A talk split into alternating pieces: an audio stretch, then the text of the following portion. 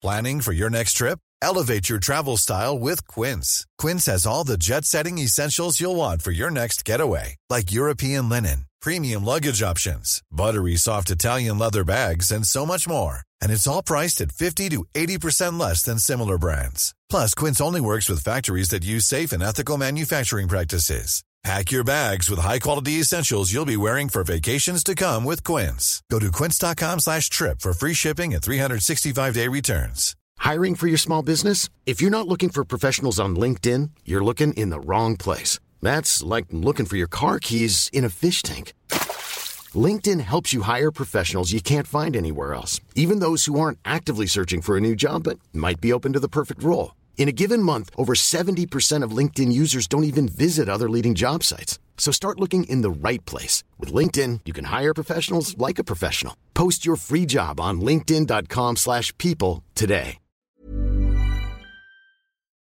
Et av de tingene som virkelig eh, har gjort inntrykk på meg, er et lite sånn Facebook-bilde, eh, hvor det er et halvfullt glass vin, og så eh, står det håndskrevet notat under, og der står det at mens teknologioptimisten, teknologipessimisten og teknologirealisten kranglet om vinglasset, så har jeg drukket den opp. Hilsen teknologiopportunisten. Og jeg tenker at det er på tide at vi er alle teknologiopportunister. Teknologi er bare et verktøy, men det er opp til oss å bestemme hvordan den skal endre samfunnet vårt og livene våre. Du har hørt henne snakke. På en konferanse, på radio, i podkasten De som bygger det nye Norge, eller LearnTech. Gjesten min i dag er Silvia Ceres. Matematiker, teknologiinvestor og styremedlem. Hun beskrives som en av Norges mest innflytelsesrike innen IT. Silvia er selvutnevnt teknologiopportunist og er aktuell med boken Staten og dataen. Det vi skal snakke om i dag, er hennes ti bud for digitalisering. Så spenn deg fast. Her kommer en gjennomtenkt profeti fra en av de klokeste IT-hodene i landet. Ti bud som må gjelde for den som vil lykkes som nasjon, bedrift og individ når det kommer til det digitale.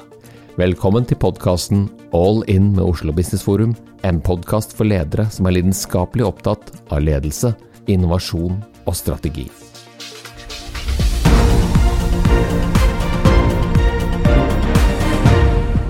De ti databud, Silvia.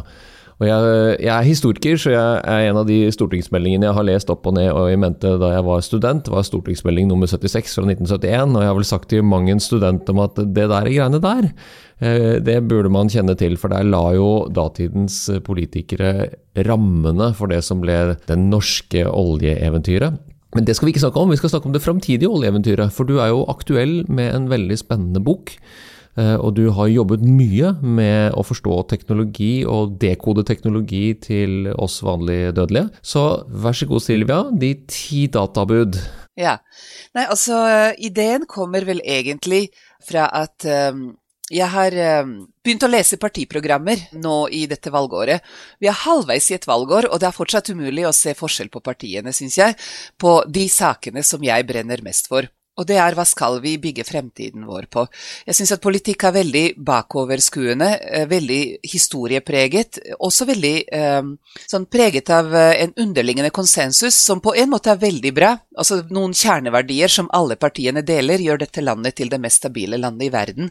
Men de alle er liksom for det gode og mot det onde, og det blir litt lite sånn hva skal vi prioritere opp, og hva skal vi prioritere ned av det gamle og det nye. Og uh, da tenkte jeg at jeg har lyst til å lage en litt sånn aktivistisk bok, som jeg først kalte Digital dugnad. Den ble skrevet, Konklusjonen ble skrevet på dugnad, og det er 150 stykker som har kommet med sine forslag til hvordan Norge skal gå inn i digital dugnad. Og så, idet jeg bearbeidet det, så tenkte jeg dette er en gullgruve, her er det nok ideer til å lage ni nye partiprogrammer. Så for hver av de uh, ni stortingspartiene så har jeg tatt utgangspunkt i én kjerneverdi, og det er uh, type arbeid for alle for Arbeiderpartiet, eller desentralisering for uh, Senterpartiet, ironisk nok, eller uh, klima fremfor alt for MDG. Og så har jeg prøvd å tenke, hvis det er dette folk som stemmer for dette partiet, brenner aller, aller mest for, hvordan burde eh, de sakene som dette partiet ønsker å kjempe for i fremtiden, egentlig ser ut. Og dette er saker som dreier seg om hva skal vi jobbe med, hvor skal pengene våre komme fra, hvordan skal vi skape de nye industriene, de nye jobbene og det nye samfunnet som omskapes nå mens vi prater. Og det har vært veldig spennende egentlig også å gjøre i løpet av et koronaår, da. Fordi uh, i utgangspunktet så var vi alle fascinerte av vår digitaliseringsevne, og så syns jeg det har vært litt for lite refleksjon over hvor mye blir vi endret, og hvor mye styrer vi den endringen selv i forhold til ny arbeidskultur, uh, og kanskje ny politikk også. Så, så da har jeg eh, skrevet disse ti eh, databud som egentlig eh, harmoniserer med alle ni nye partiprogrammer. Spennende. La oss sette i gang. Første bud, skap en felles dataplattform for god offentlig datastyring. Og så legger du til at data er en ressurs. Forklar. Ja. Det, det, er et par ting som jeg har inntrykk at uh, våre politikere og våre næringslivsledere og våre uh, borgere ikke har forstått godt nok. Og det dreier seg først og fremst om data som ressurs og algoritmer som styringsverktøy. Data er en eh, ressurs som alle de store Silicon Valley-selskaper bygger sin fremtid på, og de har nå blitt eh, høyest verdsatte selskap i verden. Og tilsvarende er utrolig store verdier skapt i Kina på basis av noe helt nytt, som ikke de hadde noe kulturelle måte, utgangspunkt til å, til å, virkelig ta de vinnerposisjonene på. Data er den nye oljen, men det er tilfellet bare hvis uh, vi vet hva vi vil med data. Og hvis vi, uh, hvis, hvis vi samler data på en måte som gjør den brukbar, ellers er det bare gråstein med personvernsproblematikk. Så, så det, å, det, å, finne en modell hvor du kan styre eh, datainnsamling, dataforvaltning, dataforbedring, datautvidelse, tilgang til data med flere roller, sånn at la oss si helsedata kan alle forskere ha tilgang til en bestemt type anonymiserte data. Eh, fastlegene har bestemt type tilgang.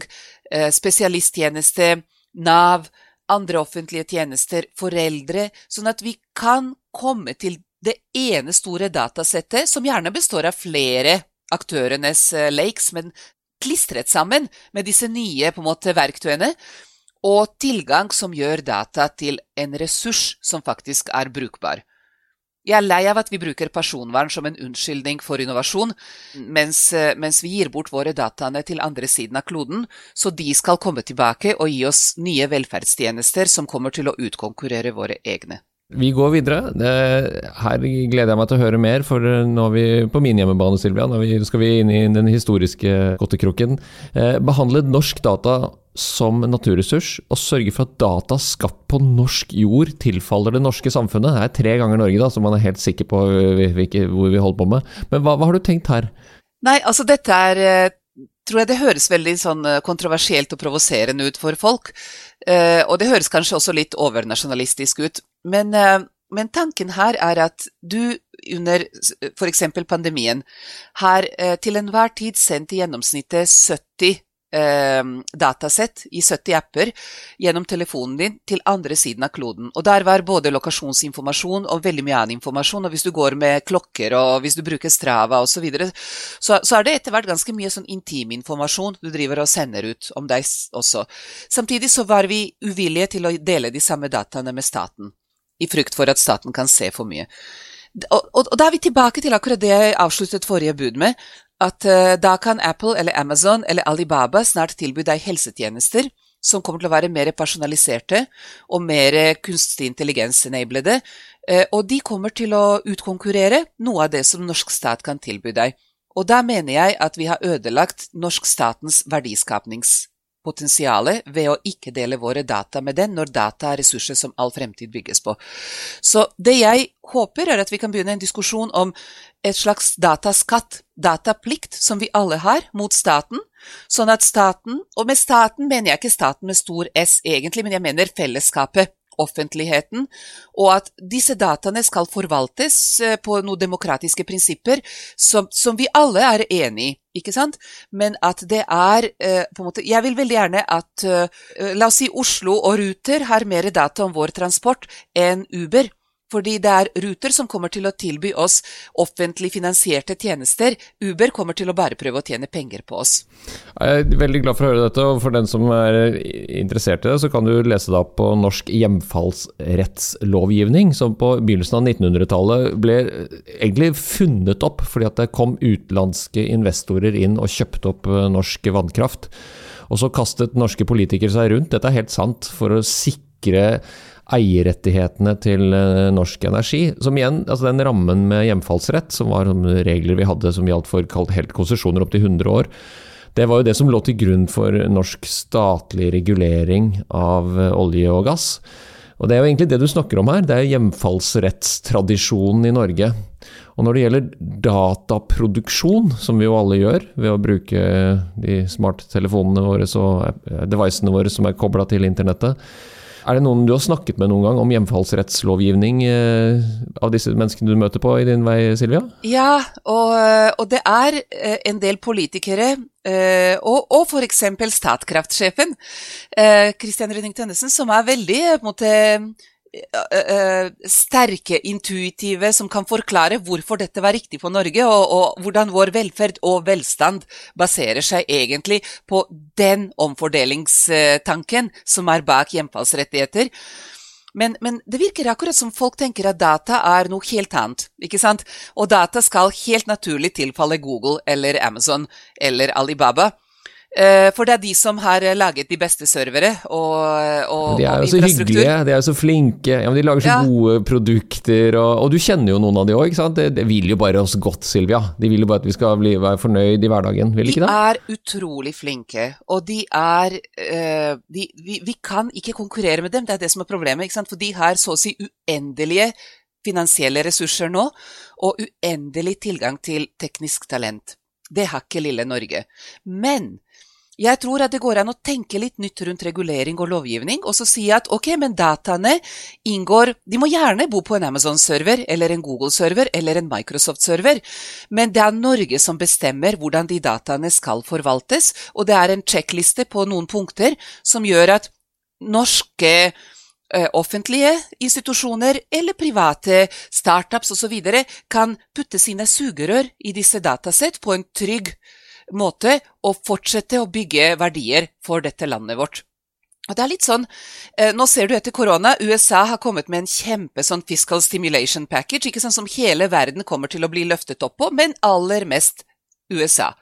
Og det er litt sånn datastimulation, ikke sant?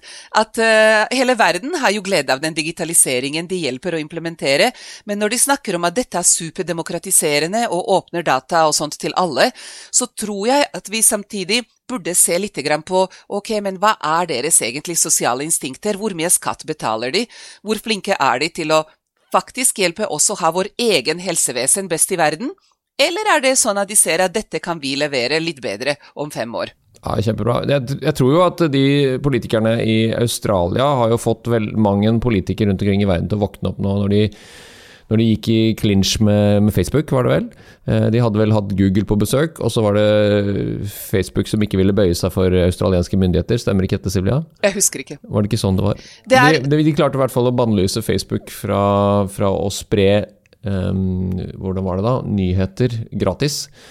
Eh, fordi at eh, Australienerne vil eie retten til å si til en plattformøkonomi, som Facebook er, at det er vi som forvalter rettighetene, altså opphavsrettighetsproblematikk, og så la de en skatt på Facebook sin uh, mulighet for å dele det, lenker til, uh, til, nyhetsartikler. Og Det er ganske fiffig, for da, da, gjør du akkurat det du sier, ikke sant? men på, et, på nasjonsnivå.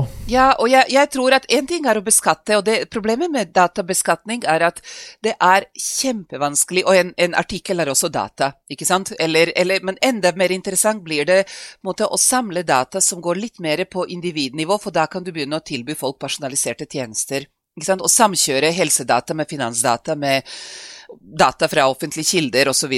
Altså Facebook kan jo lage bedre personaliserte eh, eller eh, personprofiler, psykologiske personprofiler av hver og en av oss, enn det en profesjonell psykolog kan gjøre, og det gjør de i Cambridge Analytica blant annet. Uh, bare ved å se på vår digitale eksos. Men det som jeg syns er vanskelig med dataskatt, er at det vi ikke skjønner, er at disse store dataselskap samler så mye data, og det er, måte, eh, det er, det er 'quantity has a quality of its own', sa gode Stalin for uh, veldig mange år siden. Uh, jeg har begynt å sitere han og Lenin i disse dager, og det er skikkelig skikkelig skummelt tegn, men poenget til Stalin var vel et eller annet at størrelsen teller i visse tilfeller, og når det gjelder data, så, så, så gjelder størrelsen der òg. Og eh, veldig mye. Så, så, det vi ikke skjønner, at når de har fått disse datasettene sine over en viss størrelse, og forbedret algoritmene sine over et visst eh, threshold, så begynner de å kunne gjøre altså Da kan de begynne å bruke data som oljen. Mens vi andre med våre bitte små datasett som ikke er kobla sammen, og ikke er egentlig modellert i algoritmer, kan ikke det. Så vi skjønner ikke verdien av data, mens det gjør de. Og, og, og jeg tenker at dataskatt eh, kan ikke være bare på dagens tjenester. Eh, for, for, fordi det er et eller annet med at data skaper en opsjon på fremtidig verdiskapning. De verdiene som, de, som Facebook f.eks. kommer til å skape når de begynner å selge oss tjenester som vi er villige til å betale for om fem år, eh, på en måte kan ikke beskattes i dag på en, på, en, på en, normal måte. Og det er dette som blir så vanskelig. Det blir en helt ny modell for økonomi også. Og jeg ser fortsatt ikke noen særlig økonomer som er villige til å ta en sånn type opsjonsbasert eh, fremtidig modell for Norge.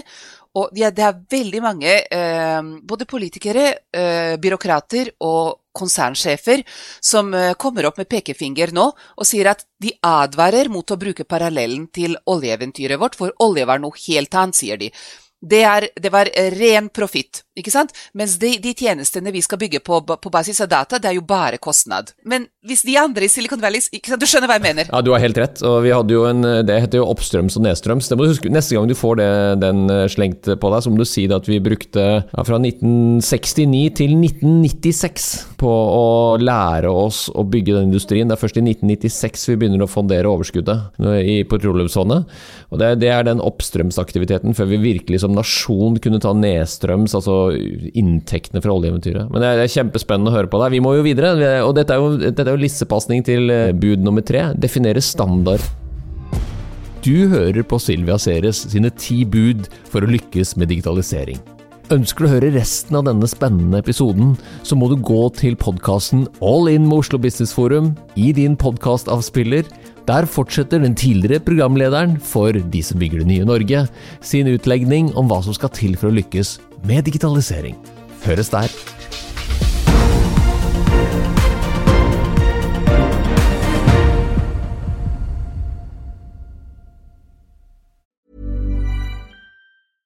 Imagine the softest sheets you've ever felt. Now imagine them getting even softer over time. That's what you'll feel with Bowl and Branch's organic cotton sheets. In a recent customer survey, 96% replied that Bowl and Branch sheets get softer with every wash. Start getting your best night's sleep in these sheets that get softer and softer for years to come. Try their sheets with a 30-night guarantee. Plus, get 15% off your first order at bowlandbranch.com. Code BUTTERY. Exclusions apply. See site for details. Hey, it's Paige DeSorbo from Giggly Squad. High quality fashion without the price tag. Say hello to Quince. I'm snagging high-end essentials like cozy cashmere sweaters, sleek leather jackets, fine jewelry, and so much more. With Quince being 50 to 80% less than similar brands. And they partner with factories that prioritize safe, ethical, and responsible manufacturing. I love that. Luxury quality within reach. Go to quince.com slash style to get free shipping and 365 day returns on your next order. Quince.com slash style.